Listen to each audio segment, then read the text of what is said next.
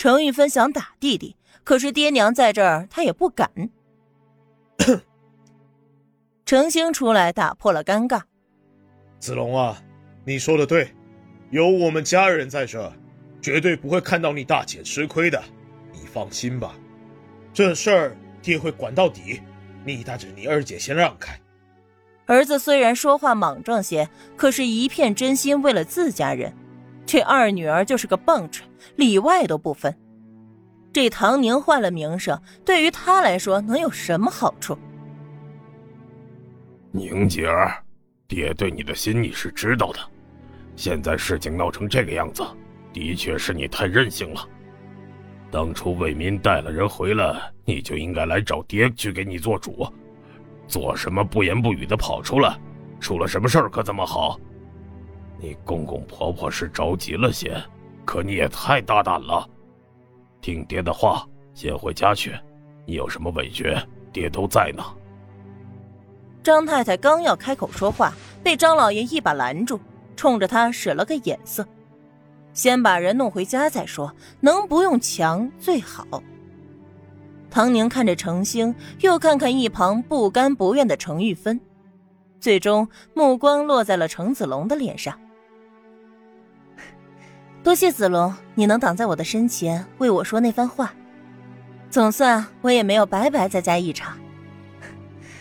娘家婆家这么多人，总共算起来，也就只有子龙不带任何算计，挡在我的面前，想要护着我。程子龙的脸一红，眼睛不知怎的酸涩起来。就在这时，门口响起一道苍老年迈的声音：“谁说我们唐家没人护着你？”这道声音实在是突兀，众人都朝外看去，一群人挤了进来，里面有庄稼汉子，还有穿着短打扮的。前面的两人扶着一个穿马褂的老头。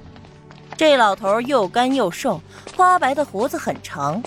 刚才的声音就是他发出的。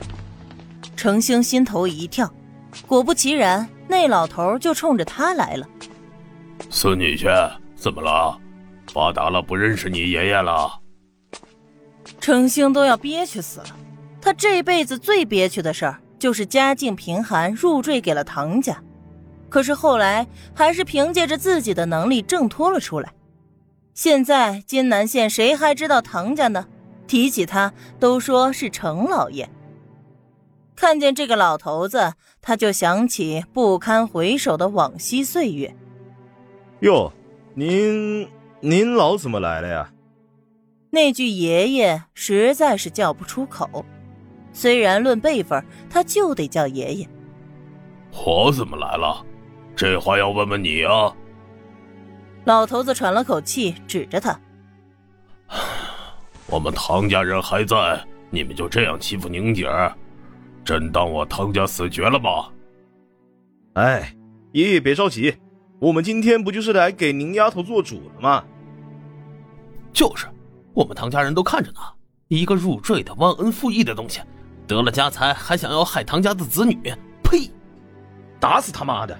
太爷只要发话。今天这个狼心狗肺的东西就别想走。对，打他！敢欺负我们唐家人，揍死他！不愧是唐老太爷，一言九鼎，老奸巨猾。群情激愤间，唐宁抬眼，和唐老太爷交换了一个你知我知的眼神儿，随后白着一张脸喊道：“太爷爷救我！”好家伙！张家的已经没了主意了，自家带的人倒是不少，程家也基本上和自家站到了一条线上。一个女子等于娘家婆家都达成了一致，还能有什么招数呢？可是没想到这半道杀出来一个外八路的唐家来。城区、郊区、农村的一群泥腿子，从唐宁祖父那辈就是种地的。虽然一个老祖宗，但关系大多已经出了五福，唯一一个没出五福的就是这个太爷。这些人哪怕是在唐家鼎盛的时候都没什么存在感，在乡下看庄子的，谁能想这会儿能冒出这老些人来？宁姐儿别怕，有太爷在呢。张家势力再大，也得讲理。当初他张老爷还穿开裆裤的时候，跪在你祖父面前，求着你祖父收他这个学生。你祖父给他两家的娃娃亲，他喜得跟吃了屁的猴子似的，对你祖父发誓，保证不辜负他老人家的期望，拿你当自家女儿对待。可现在呢，你祖父和你娘一死，他反倒抖起来了。难道是我们唐家高攀了他家不成？不要脸的东西！一席话骂得张老太爷面红耳赤。张太太忍不住翻白眼儿，都几辈子的老黄历了，倚老卖老的东西。还有你，程兴。唐老太爷又缓了口气儿，开始下一位。哎，您老保重身体，少说些话吧。程兴上前陪笑。这事儿您不知道。老太爷刚刚在左右俩孙子的伺候下喝了口水，一转头都吐到程兴脸上了。程兴抬起袖子擦擦脸，心里的那口气儿更堵了。我不知道，你当我跟你一样老糊涂？自家的孩子被欺负了，你不说去撑腰，反而跟婆家穿一条腿儿，乌龟王八犊子！我大侄儿啥都好，就是眼神不好。千挑万选的选出了你这么个白眼狼当上门女婿，害了我们唐家。老太爷的大侄儿便是唐宁的祖父了。你算个什么东西，也来跟我说话？宁姐儿才是正儿八经的唐家继承人，你们一窝子程家的霸占我们唐家祖业不说，还要把宁姐儿赶尽杀绝，我拼着一条老命也要去告你们！把我们唐家的东西拿回来！一群吃人不吐骨头的杂碎！